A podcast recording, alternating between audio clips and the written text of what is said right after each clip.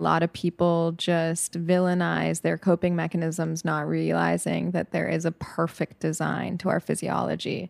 And even in the ways mental health breaks you, it's actually trying to p- keep something separate from each other. It's it's its own version of organization.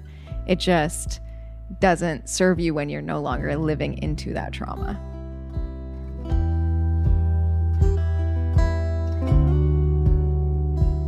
Hey guys, I'm Miles. And I'm Ruthie. And welcome to the Unspoken Podcast, where we believe that saying the unsaid may be the hardest, but one of the most important things we can ever do. Yes. Our authentic self is the best gift that we have to offer this world, but sadly, we live in this culture that tells us that we should hide it. So, we would love for you to join us and listen along, and we hope that you might find connection and healing in the courage that no important words go unspoken. Make up fake love, make them all laugh. Come on, someone, take off your mask. It's nice to me. Today on the podcast, we have Azita Ardakani. Azita is an entrepreneur, social activist, and human centered communication expert with a fascinating background. She was born in Iran and immigrated to Canada on the tail end of the Iran Iraq War. With a background in sociology, she has consulted with the United Nations on multiple highly successful digital media campaigns. She founded lovesocial.org, an award winning digital agency who's developed strategies for NPR, Nike, Oprah Magazine, and many other organizations. She recently launched the Honeycomb Portfolio, a social and environmental impact investment firm, helping build groundbreaking companies that are doing good around the world. She was named Forbes 30 Under 30 and New York Business Journal's Women to Note and Wall Street Business Journal Women to Note, among many other recognitions. Obviously, she has all of these accolades, but one of the things that's just so amazing about Azita is she's also one of the most wholehearted people that I've ever met. She has this incredible brain and has done so many impactful things for the world, but she's also so big hearted and loves so deeply. So we are just so excited to share Azita with you today. She is one of my favorite thinkers, and I had no idea. I mean, I, I I knew a little bit about her, but man, when I talked to her, I learned so much. She thinks in layers, and it's beautiful, and it's empathetic, and it's important. So if you don't know her, you need to listen to this because the world needs to know Azita.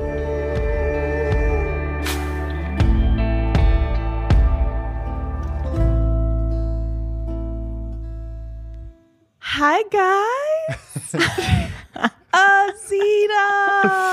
Oh my Yes, gosh. the house. When we made Oh, our we're in her house. I Yeah, say. we're Yeah. in your house. Yeah. This perfect new home. Stunning oh my home. gosh. That already you've lived here three weeks and Uh-huh. already feels like the most incredible exhale. It It's a little slice of heaven. truly It in the middle of New York. I'm like, It this is. respite. It is Mhm. incredible. Thank you. Well, sister, when we first made our list of people that we wanted to interview, you were on, and I'm like, we've got to interview Azita. and we were just like, done. Like, we're going to make this happen. So here we are. I know. I'm so excited. Me too. Thank you, sister. Yes, thank you Of for doing course. this. Oh, My pleasure. such a gift. And then you're like, what, what are we going to talk about? I'm like, I don't know. We're going to sit and just, Also, whatever. yes. Yeah. You are probably one of the most fascinating, intelligent women in my life. There are times where I'm like, um, what are these words? What are you talking about? like it's so amazing because we speak similar heart languages, We but do. your brain, good God, I cannot even begin. I'm like, I can barely scratch the surface. I'm like, huh? What? do- it's so you are so incredibly brilliant and beautiful and doing so many amazing things in the world. I think it should. We should just wrap it up at that. that feels good, good, for me. scene? We good? We good? You got that? All right, great. Uh, I need Azita. to echo it too because I only got to spend just a short amount of time with you in Telluride, and I, you know, I walk away from something, a conversation like we had, which I'm sure a lot of people do, thinking that's a whole human. Uh, your intellect blew me away, but then uh, your EQ. I was like, you don't often see that. So you, the way what you've done and innovated and disrupted in the spaces that you've been, you've done it with a conscious. And when I look at what you've created, which I'm excited to talk about and learn more about, but it's almost like, man, she does business with a soul, mm-hmm. and you don't get to see that a lot.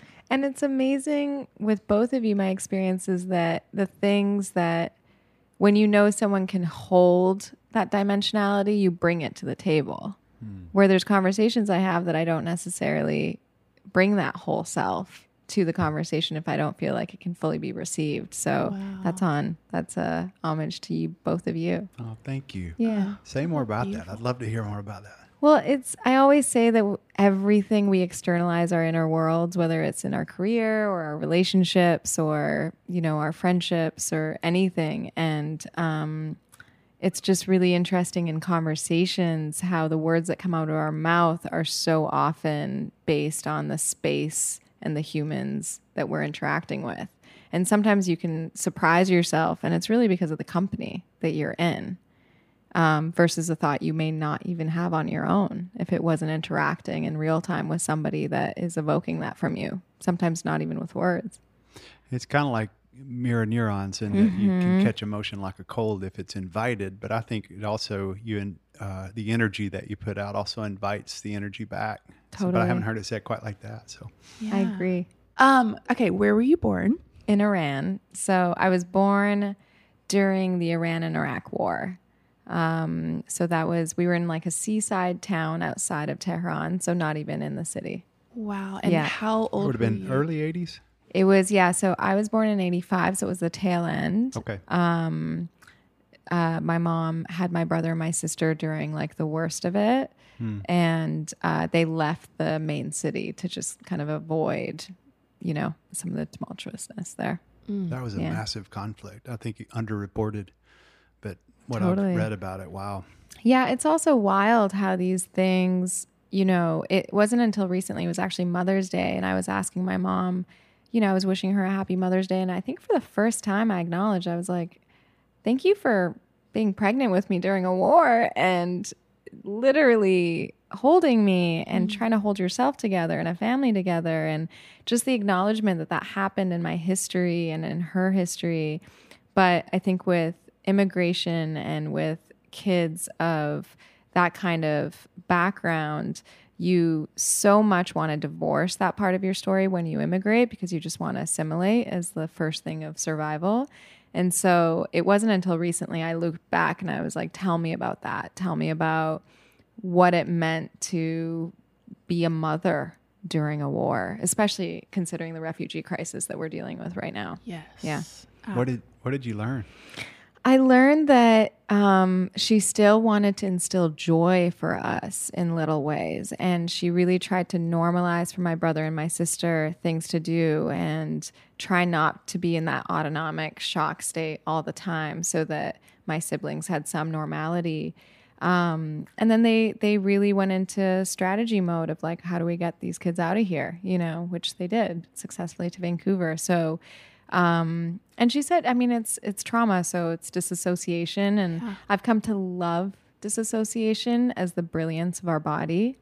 You know, there's so many Mm. It things. gets a bad rap. It gets it. All of the survival mechanisms are villainized, Mm. and they're these beautifully, elaborately conducted ways to keep us safe. You know, and so though disassociation, and then you outgrow them, and that's when you need to kind of loop back. But for her, some of these coping strategies actually helped her survive that time. You mind letting the listener know what dissociation is? Yeah. So, disassociation, the way I uh, explain it to people is that when you have something happen to you that is bigger than your body and bigger than your ability to metabolize the event, you leave your body because you actually can't contain all that information inside of it. It's no longer safe, or your body's signaling that it's not safe here. So it kind of kicks you out. Hmm. What it creates is kind of a psychic split where you start going into a state of observation, but not like a good, healthy observation, as in you're really separated from an embodied experience. So you kind of start feeling like you're watching things um, happen to you as opposed to really living into a three dimensional life. And some people go in and out of waves of dissociation or they need to be triggered to disassociate. Other people are in a chronic state of disassociation, which means that they essentially don't feel like they're inside their life ever. They feel locked out of their life. Yeah. Thank you. Because I think we, we, the psychological community, is really over pathologized people's Mm-hmm. process, and you don't see the benefit and the brilliance of biology at play. And this is way more common than people know about dissociation because I work with trauma survivors all the time. And it doesn't have to be primary trauma, it can be secondary or vicarious trauma that teaches us to dissociate. And mm-hmm. it's like anything else. We earlier we were joking before we started the recording about the Enneagram and the healthy version and the unhealthy version of different numbers. Same goes for dissociation. And usually it's unhealthy when you don't know about it, but when you're educated about it in the way that you just said, it can be a valuable asset. Totally. First, it's like you don't know what's happening because these are all speechless systems. Hmm. It's not like you get an operating system indicator that's like, we're going into dissociative da, da, da, to process this gnarly thing right now. It's pretty scary. Yeah. And hmm. so it takes a long time to be like, hey, I am experiencing this thing and it hurts me. And your tool starts working against you when it needs to be taken out of your toolkit. But we don't even know it's a tool. We don't know we've out, outgrown the tool. And so it's kind of this confusing in between. Um, and I agree, a lot of people just villainize their coping mechanisms, not realizing that there is a perfect design to our physiology. And even in the ways mental health breaks you, it's actually trying to p- keep something separate from each other. It's it's its own version of organization. It just doesn't serve you when you're no longer living into that trauma. This girl. I love that. Yeah. Thank you. And I don't mean to take us too far. I want to hear the backstory too. I have a feeling we're going to be riffing a lot. Oh yeah, Because I, just- I love it. I love your Let's wisdom. journey. Yeah. Yeah. Teach. I'm with you. I'm with you. So, how old were you when you guys came over? Yeah, you were so into we Canada. Right? Yeah, so we my brother they wanted to make sure that my brother didn't get drafted. So mm. my mom and dad took him to Turkey and literally couldn't find a family and picked a family off the street and were like, "Will you take our son?" My brother was living with a strange family within 12 hours. What? Yeah, because they had to get back to Iran. And that was the next two and a half years of his life, living truly with strangers. How old was he? He was, so if I was four, he was 14. Wow. Yeah. And he actually wrote a beautiful piece in his high school newspaper that I only read this year. I didn't know he wrote about it. Um, and so he was there, and then they got together their paperwork, and we immigrated probably, yeah, when I was about three or four. So, no, he was younger. He was probably 13. Um, and then we were in Vancouver by the time I was five. Tell um, us what you were saying yesterday about your favorite teacher. Yeah. So it's funny. I joke a lot about this, but it's real. So when kids immigrate, there's no, you know, one, two, three of holidays. And holidays are so primary for your evolution as a child. And as an immigrant kid, it's already hard enough. I don't speak the language, I don't look like you. And one day when I walk into class and you're all wearing masks, it's very scary because it's Halloween and I didn't get the memo. Oh, Wow. So it's it's kind of hilarious and it's kind of traumatizing. I mean, looking back, I laugh a lot about it, but I walked in and I was terrified because these kids are all wearing masks and there's ghosts and there's these things. I know it's exciting, but I'm like, oh, I really don't know what to do right now. Mm. So I was sitting in my cloakroom tapping my LA Gear light shoes, and Mrs. Brown came in and nonverbal, verbally kind of tried to explain what Halloween was to me. And she cut out a cardboard crown and she put it on my head.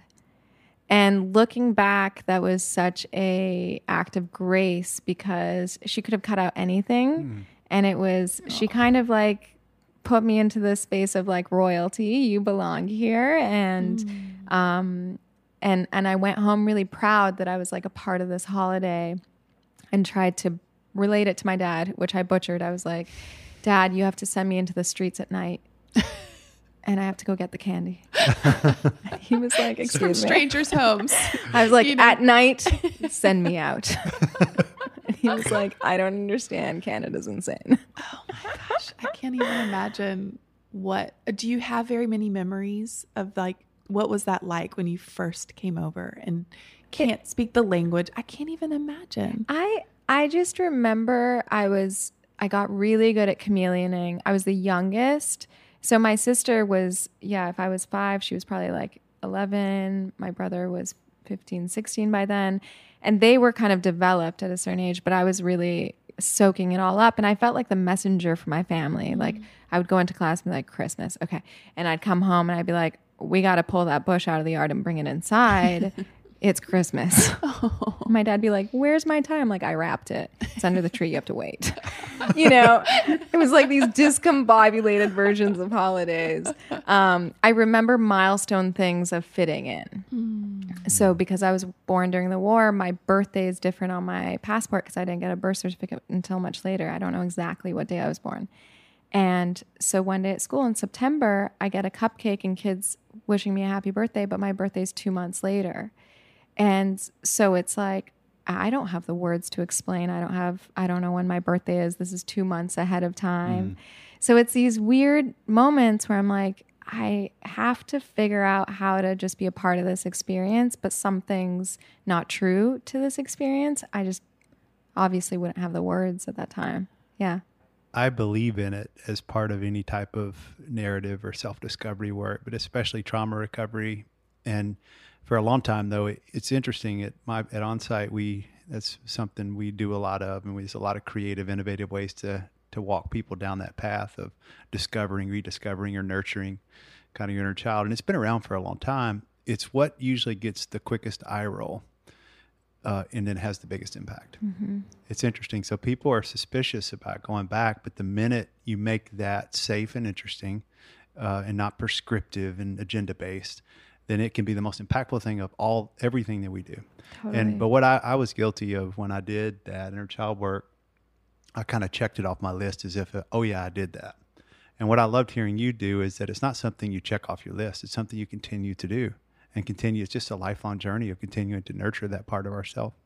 And I love it just like when kids that age, they're so resilient. But when I'm watching now with a one year old, but they learn stuff faster, but they also learn how to do things like self regulate, which when our brains evolve, that's hard for us to do because we would just want to solve it. Mm-hmm. And the intellect kicks in, which right, I love what you said too, that most of what we do therapeutically is, is really speaking to the wrong side of the brain. It's not the part of the brain that holds our pain.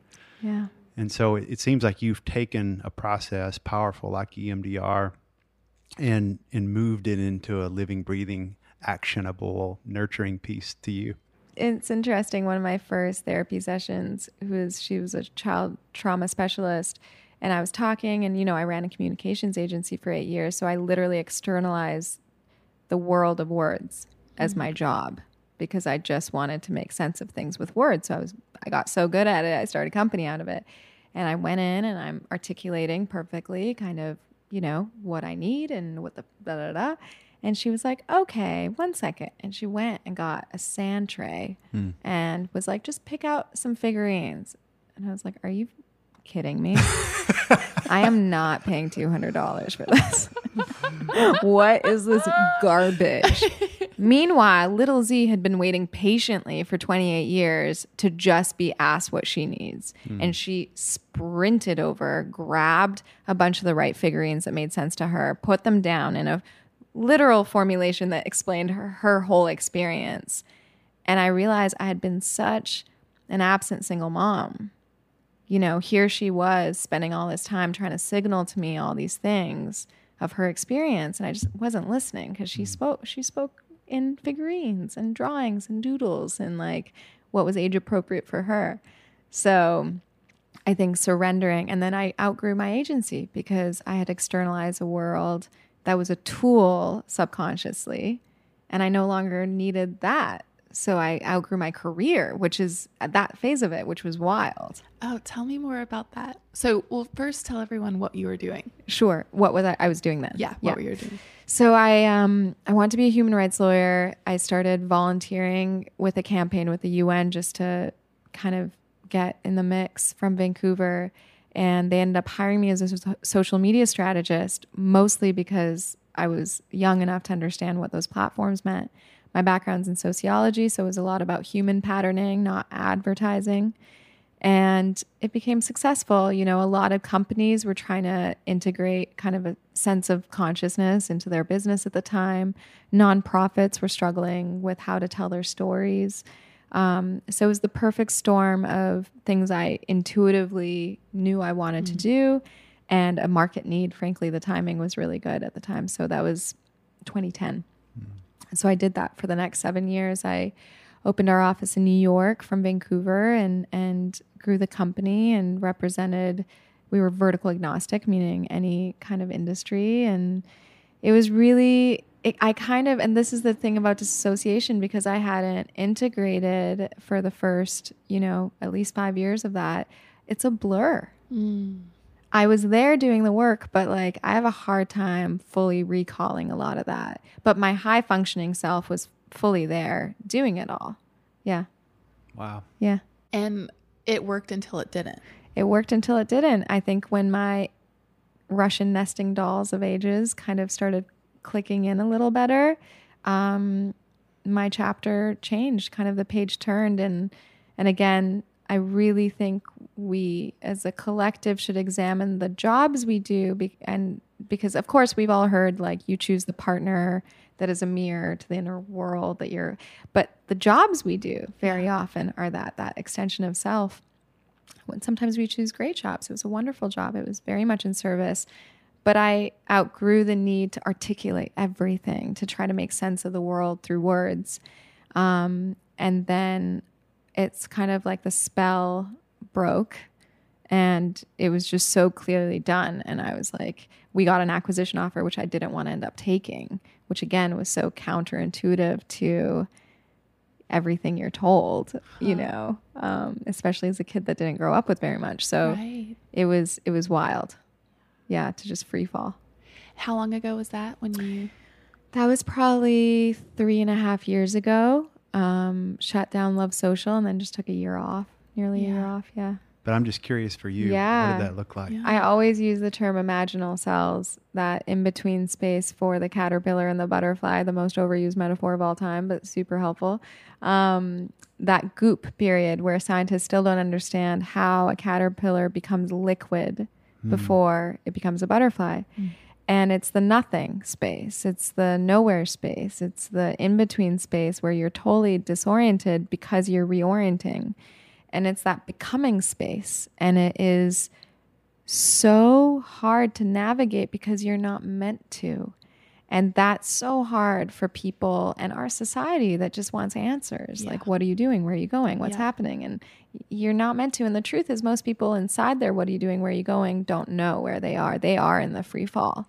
They just haven't externalized the space to say, I'm taking time off. They haven't really made a stand for that um, I traveled because you know when everyone else was backpacking, I had started my company, so I went to a couple countries. I you know was in deep therapy. I was being more creative and writing and reading and and contemplating, and I was frankly surrendering in so much that I said, you know, I stopped believing that my job of service had to be obvious. Like maybe I don't have to serve a bunch of huge nonprofits. Maybe I can just be a little acupuncture needle on this planet. Maybe my breath is enough. Maybe if I just stay in my body, that's enough. Maybe I mm-hmm. don't need to do all these things. Maybe being a barista is my greatest service here, you mm. know? Like, and that really let me sit in myself and kind of kill off a little bit of the ego of having to have another, you know, big career, so to say. Um, no ideas came to me. My brain just kind of was like, bye. Um, and then nine months in, truly around like four in the morning, of course, around nine months, how long it takes to have a child, um, around four in the morning, she kicked, being honeycomb, which was the next birth, uh, so to say. And it was a fully baked idea, That just came to you. just came Stop. fully.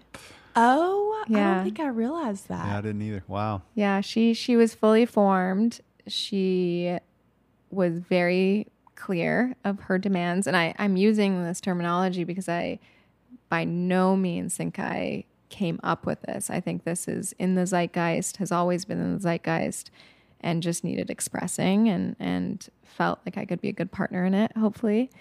And um, that morning, I typed out the whole thing, the full. What what Oh, what dropped is it? it? Yeah. so for me, you know, the personal is the professional, of course. So I just didn't want to fragment myself anymore. I can't do that anymore. I won't do that anymore. It causes psychosis and anxiety, and I can't. So I wanted a job where I didn't have to pretend I wasn't a part of everything and everything wasn't everything. I wanted a non dualist job. Mm. And nature is that. That is nature's brilliance and intelligence. That is Mother Earth. That is the physiological, physics, mathematical reality of the planet that we live on. So nature is intelligent, being a student of that, and really, again, wanting a job where I could be a student every day, where I didn't have to pretend to have all the answers, or it wasn't an mm. exertion of myself. It was, I felt like I was in a larger orchestra of things. So, Honeycomb is based on six deep patterns in nature and it's a reimagination of an economic thesis. You know, the economic thesis, the world, the world of money was created by men a long time ago, mm. and it's kind of the never-ending line up. It's kind of the GDP that's the never-ending, you know, rise and um, its growth at the expense of everything. Yeah. And we live in a circle. We don't live in a line. This planet is a circle, and that is the feminine. The feminine is a circle, it cycles. Our bodies work in cycles, this planet works in cycles. So, honeycomb is based on these six deep patterns in nature, including cycles. And it's just a new framework. It's permission for investors and entrepreneurs to create their companies or fund companies with some of this reimagination in mind. And people, when I kind of articulated this they're like well you don't have a finance background. And this is part of it is our finance background is a delusion. We created this. And it's actually not in harmony with nature. And she is older than us. I mean the human species so if we look at a 24 hour clock of the earth's origins we've been here for one second to midnight. So we're 0.0001% of the biomass and we've killed off 56% in one second. Hmm. Um, and I think that kind of humbling is really important when we create to just always tune in and ask, what would Mother Nature do? Like, what's a how how are we better children of this planet essentially as a part of the family versus again exerting old frankly masculine frameworks of the economy? So what does that practically look like so it's a fund. Mm-hmm. It's an early stage fund where funded by one extraordinary woman who really wanted to take a risk, and I think that's really important. Um, she wanted the idea of something else in the world, and uh, privately funded the whole thing. And so it's been two years. We've made 13 investments. And it's companies that literally abide by biomimicry, mimicking biology. So a woman named Ginger out of North Carolina that figured out how to grow bricks out of bacteria that clean the air. Stop. You know, how does nature build and how it breathes? Everything breathes. Yeah. Why don't our homes breathe? The home for everything else in the natural world breathes. Um, a guy named Eben out of upstate New York that figured out how to use mycelium mushroom as a styrofoam alternative and a packaging alternative. Mm. Um, through to a storage company that essentially makes it transparent of everything you own and you can share anything with anyone in your community. We don't need any more strollers. We don't need any more golf clubs. We don't need any more. If we know everything in nature knows what it has because resources are so scarce. And we don't know what we even own. Right. And we don't know, I don't know three houses down what everyone owns. And if we did, we would buy a lot less stuff. So, in some cases, it's abstract application of nature, in some cases, it's very literal material applications.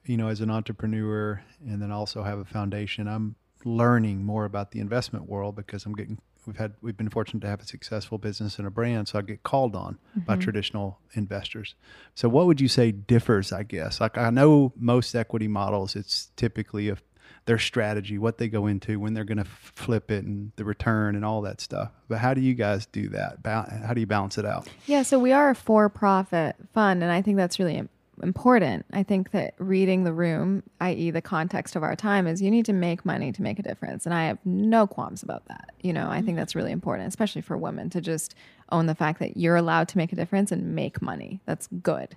Um, our framework is based on patient capital. There can be, so again, in ecosystems, there's high growth organisms and they're slow growth organisms, and they create an ecosystem. And in a portfolio, you can have high growth things that are never at the cost of people or planet. So in our diligence process, which we're actually going to open source, I believe we're going to be one of the small handful of funds that's open sourcing their entire diligence process Wow. because we want traditional industries, traditional investors to just have permission of another framework. So again, company the reason we're vertical agnostic and we don't choose one industry, it's a delusion that there is different industries. Th- it- this is all illusion breaking. I mean, I think if Honeycomb does one thing, it's to just break down the illusions that there's industry. There is no industry. It's all one industry and they completely butterfly affect each other. They're so Yeah. interdependent. So how do you actually widen your visibility as a company into the broader ecosystem? So we these six principles essentially play out between alignment um, and the rest of them, and uh, and we kind of invest through that framework. We ask our entrepreneurs kind of the questionnaire around these six principles, and then we track them. And so now we're two years in, and we're backing all the data in because Honeycomb was entirely intuited. I didn't do any research. We, I just typed it out. And my partner and I joke that it's uh, the common sense thesis because there's a lot of data to actually back all this stuff up. Wow. The data that doesn't exist is around the interpersonal, empathy, emotional. That's the harder stuff to find the data around. But we're still in our open sourcing, we're saying we ask this question and there's no data, and that's okay. We still need to ask this question when we look at companies. The way you were describing your approach to business and industry being integrated and not uh, segregated, it sounds like you're talking about a human being too. That's the idea. I mean, the kind of micro being the macro, being the macro, being the micro, um, which is just so important if we treat companies like a person. Yeah. So we invested in a company called All Voices that is about initially sexual harassment reporting, but the larger framework is in all biological organisms, if you don't have psychological safety, you can't function mm. Yeah. or surely you can't function well. And it creates kind of a cancer in the ecosystem. And with companies, it's the same thing. So, how do we educate people that it's not the symptom of sexual harassment? It's that you have human organisms in your ecosystem of a company, and when they don't have psychological safety, all these things that frankly have financial realities are affected. Um, so all voices is trying to democratize that. So again, in nature, there's very little hierarchy. There's it's decentralized because everything needs to be communicating. And in this case, this tech platform, the employees without HR adopting this pla- tech platform can report in, and then HR is notified. And this is what happens in tree networks. When there's a trauma to one tree, they signal to the rest of the trees, hey, I have a trauma. And there's nurse plants that essentially redistribute nutrients to that. So, this lack of communication, I know it's She's got a good brain. I mean, we've got a good brain. It's really incredible. we do. we do. All the so answers beautiful. are here, and they've been here for Yep. so long. Mm. That's so encouraging, honestly, to hear that there is a better way to balance mission and margin, and that mm-hmm. it's absolutely okay to, to well, one to to make money in service of the greater good, and that it's all tethered together. I'm nodding. And then, like, you also invest in films. I know we saw what was the name of the Ram Dass Going film? home. Going Home, and they needed more funding for production. But this movie is Powerful. so powerful. This documentary about Ram Dass and his story is so beautiful. And even how he views his stroke, where he can, in the worldly sense, barely function. And he mm-hmm. is the brightest, most aware, awake, joyful, soulful human. And what was the thing that he said that we kept um, repeating? I am loving kindness. I am love and kindness. I remember this is so cheesy, but like literally that night when we all went to see that, my phone fell off a mountain, and I remember being so distraught. And Like a walk- literal mountain, like a literal big mountain. mountain. It fell out of my pocket over a mountain, and it was like so basic, but I just. After seeing that film, I'm like, this is the silliest thing. And I kept walking. I was like crying because I was emotional. And I was going, I am love and kindness. I am love and kindness. And it's re centered me. I said that the whole walk back. And there was just something in that film of his awareness and how present he is, even in his altered state. Like watching that clip of them taking him out into the ocean, where, you know, he's floating and he is literally, it's like light shining off of him. Everybody needs to see that. Yes. It's it on was just- Netflix. And speaking of spiritual process, I'd love to get your take on on that. Kind of what your original imprint was, maybe what you grew up with, and how that's evolved up until today. Yeah, I mean, real talk, I think it was for spirituality. Um, I think walking that path is something that is an organic privilege or something you're cornered into. And in my case, I was cornered into it. There was a lot of trauma growing up, and I just had to believe there was something else in the works alongside me, that there was some organization to this disorder of events and, and experiences. And so I've always written, and I do think writing has been a conversation with different parts of myself and different parts of something else. Um, and I think the deeper I attuned, I mean, I was lucky because my mom, God bless her, even with all of her, you know, difficulties, brought in Eckhart Tolle and Wayne Dyer for me as a child. Like there was times where we couldn't really afford a babysitter, so she'd put me in the car with Little Caesars pizza, and I'd be listening to a Wayne Dyer tape. I was like ten. Wow. So, and I remember Jill Bolte Taylor's first um, Oprah interview and TED Talk, The Stroke of Insight. And I just met her at TED this year, which was extraordinary. But I remember watching that maybe at 13, 14. And the truth is, the truth is the truth. So I remember every spiritual blueprint that came in, and I was like, that I can hold on to. And they're these kind of gingerbread, you know, path crumbs where you're like, okay, I got another one.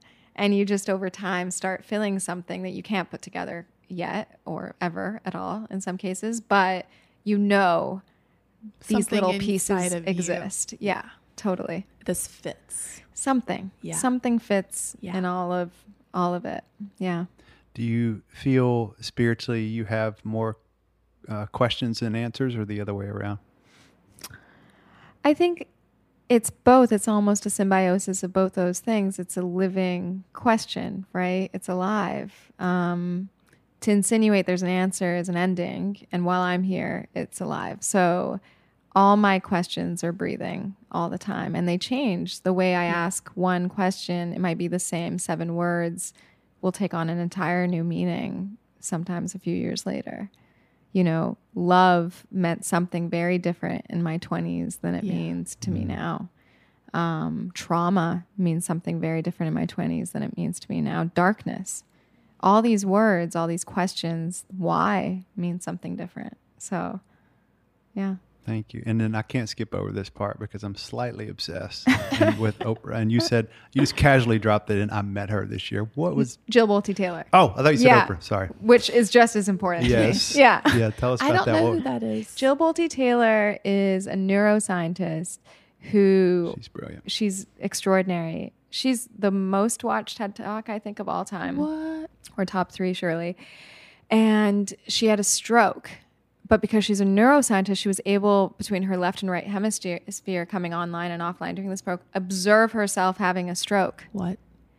And the organizational part of the brain would come online and be like, Jill, you're having a stroke. You got to call 911. You got to get help. And then she'd go to the other part, which is just being. And it was nirvana.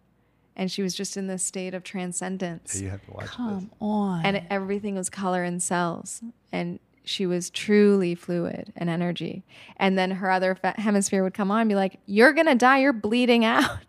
so it's her journey that she got to live that. And as a scientist, and that's why I love the integration of science in my mm. work.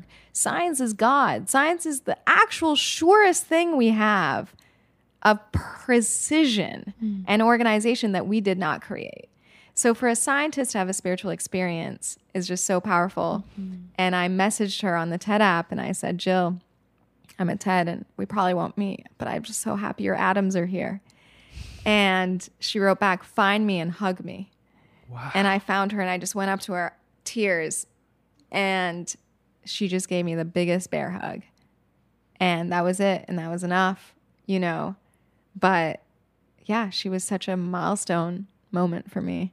Um, I think my hope, I, I really am inside of where I've wanted to be. I I kind of have nowhere to go right now. I feel I feel really it's it's somehow with my participation I have created the life I really wanted and I get to speak to the truest truths which is everyone is everything in my work in the most unconventional space mm. to do that which I think needs the most breath and heart brought back into it. So hopes as much as I intend for myself to participate as rooted and as a student in the mm-hmm. evolution of all this and just kind of deepen everything that's Yeah. here, less expanding, more deepening, probably. oh, I love Sounds that. like you're in your sweet spot. I am in my sweet spot. If you could see us right now, all of us got tears welling up in our eyes. That is so beautiful. it really is. Ah, I love that so much. And like there that's that's an exhale, It's an exhale. you know, and that peace. Like that was my word for you. I, I want you to be surrounded and held in peace. And I think the work that you've been doing, and I, I love how you're always a student. You're always learning. You are always absorbing information and there's so much out there. But which encourages me so much because I'm like, wow. Like I I learn, I glean so much from you every time I'm in your presence. Ditto. So I've just been so encouraged by you to want to like go back into myself and to really um, do work that's not enjoyable at all. But I don't know, something about who you are and your friendships to, to me um, makes me want to do that work or excites me to do that work. You encourage me in such a loving, beautiful way, not by ever telling me what to do, but just by your life and by watching you and the way you've encouraged me. Like, I want to do that work. I remember even the first time I stayed with you, I woke up and I was like hurting really bad. And I came and I like sat in your room and you just held that energy with me. Like, you bring such a beautiful gift to me, to our friends, to the work that you're doing. It's, it's honestly, it's a privilege. Ruthie, you're slaying me. You, it You're is. slaying me right now. And it's so wild. I think back to Miles, what you were saying about mirror neurons. We need to keep seeing the truths reflected back to hmm. each other. And you do that to the whole world you touch. And you do that, Miles, to the whole world you touch. And I think that we need to just keep saying, my journey is the universal journey. I mean, we are birthed from darkness. We are, in the words of Rupi Kaur, in a womb, not a tomb. You know, this, we might need less light workers and more shadow workers right now. We need to befriend our darkness right now. We need to understand the shadow world. And we need to remember that, you know, dark matter was just, you know, really recognized in the universe. And there's more dark matter than light matter, but it holds things together. Hmm. Dark matter actually holds things together. And we, they're back to befriending the tools. I think that we just need to love our shadows so much. And we were saying, I think last night, about these dragons that are surrounding us and these things and we just want to i can't remember who said it but we slay dragons in the outer world and, and we'll keep doing that until we realize they're all in our inner world you know and this time of our lives i think the work that you guys are doing and the work that i hope is you know i know is universal is the reconciliation of our shadow world. And that's been a jungian framework forever. Um, but now's the time. I mean these shadows and it's a law of again physics of balance. The darkness needs to come out to balance things. Beautifully said from both of you. Honestly, I think uh, both of your voices are so important right now. The way that you uh, and I love the way you just saw each other. What's this polarizing dialogue that we get to have with people, where we we talk about hard stuff and then we really speak a ton of truth, and you do that as good as anybody I know. absolutely Ruthie, and uh, it's just an honor to be in both of your presence, honestly. But I, and I love um, what you're describing uh, when you asked that beautiful question about what do you hope for, is grace-based integration, and that's what the world deserves right now. And it and I, I want people to hear that because you could easily hear this and think we just got our our shit together, and we do. And yet, it just looks different. And so when I'm when I'm in that space too of not wanting to be somewhere else, I handle adversity differently. Adversity doesn't stop, pain doesn't stop, stress, anxiety, all that stuff still exists, but it can coexist when we know about it, when we own it. And so I think for people out there who feel really lopsided one way or the other, to know that you can dance with both. Absolutely. And you need to. and every ceiling when reached really does become a floor. So anyone that's like, oh, and then you healed, or, and I, Ruthie, I know we talk about this all the time, it doesn't stop until it all stops. And you don't want it to stop. Again, you're, you're living into this eternal thing. So I still experience awful episodes of anxiety and depression and debilitation. And then my shadow self comes online and says, Hey, have we made any progress at all? Are you okay? Maybe we're not okay. You know, are you an imposter? Are you really, do you believe anything you're saying? And all that is a tape that's so well worn that it'll always come online. It's just my bounce back rate is shorter. but I will go back into that space. That's okay. I just got a flashlight with me with like LED, like better equipped. Yes. That's what I always I'm like um when people ask if I'm doing like a how-to book, I'm like, no. Get out of here. I'm literally and that's what I love about speaking cuz I'm like I am forever a student. And I'm not speaking like my truth. This is just this is truth and I need to be reminded of it. Because this morning was really hard to get up. Yeah. And I can fall back so quickly. And so these are just truths that I, it- it's a gift to me to get to speak them and write them because it's what I need to be reminded of today and every day. And it's a constant, it's always work. Mm-hmm. Like I'll, I'll never arrive. We'll forever be on the journey. I have so much that I want to learn. And there's so much, I feel so great about like, there's so many questions and kind of like what you're saying, like, we won't have the answer until it's done. Yeah. So there's always going to be this beautiful fluidity of like what I thought a year ago, I'm already feeling so different about so many things. And we're going to grow and evolve and expand. And that's exciting. It's so exciting. And to see the light in the eyes of another seeker is Yeah. it makes when you get in that space, it's like permission to come alive. It's such a special sparkle, and you know it right Yes. away. Yeah. Um, sweet little angel bun. Who is this? Yeah. Tell us what you're looking at. What are you looking at? Oh, you guys. Come on. So I'm looking at a sweet little angel. I was probably six or seven, and I was in the house I stayed in the longest. So it's so perfect that you chose it in this moment for me to speak to this photo. And it's my birthday. Oh. It's my birthday, and um, I have a Beauty and the Beast figurine on my pick. and oh, I have so much softness in my heart for this little girl, this sweet little girl. It's It's wild. There's a big mm, scar on my left eyebrow, and I can see it so big in her um, because it was yet to heal the way it would, you know, 20 odd years later.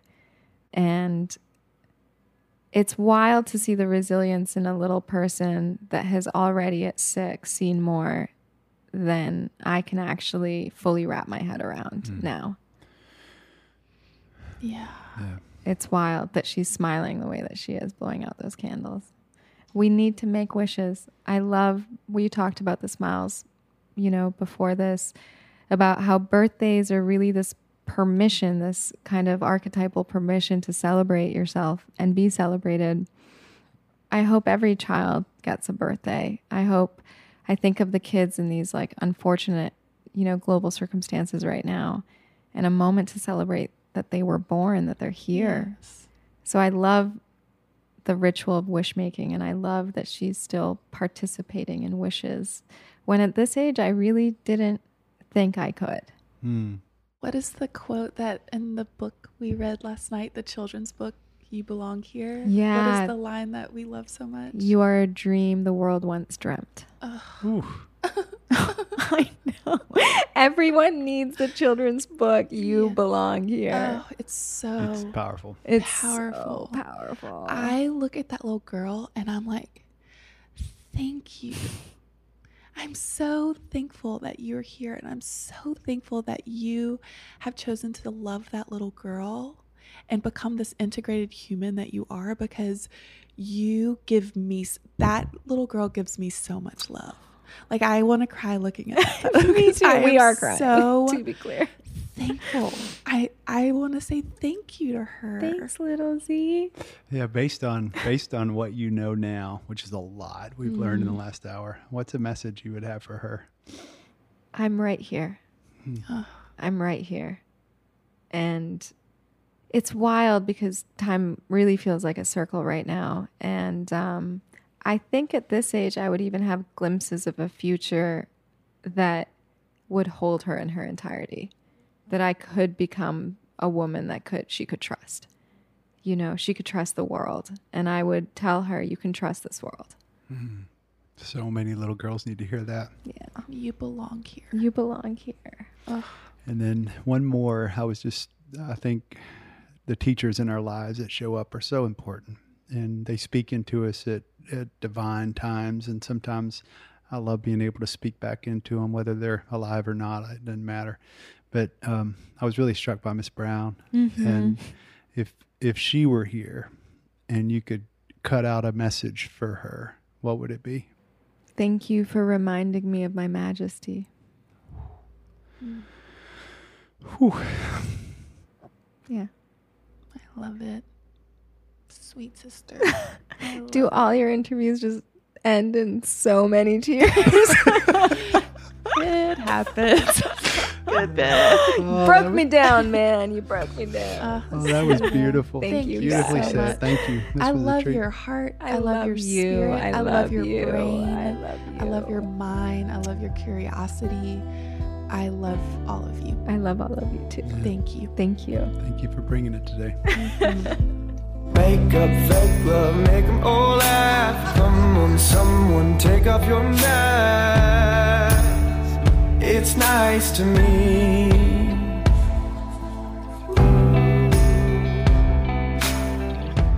Thank you guys so much for being here with us today. We know that your time is valuable, so it just means the world to us that you would spend your time and energy with us. The music from our podcast is from one of my favorite bands, Oliver Riot, and the song is called Alcatraz, and it is from their EP Hallucinate. And I just cannot speak highly enough about these boys. They have a new record coming out soon, and you should check them out. They're amazing. Definitely go get their music wherever you can get it. They are amazing, and you're going to love them as much as we do. If you want to learn more about the Unspoken Podcast, please go to theunspokenpodcast.com for show notes and information about the guest. And please follow us on Instagram at The Unspoken Podcast. We'd also love for you to subscribe to the podcast and help us spread the news and share this because we cannot wait to show you what's up next. And we will be with you all again soon.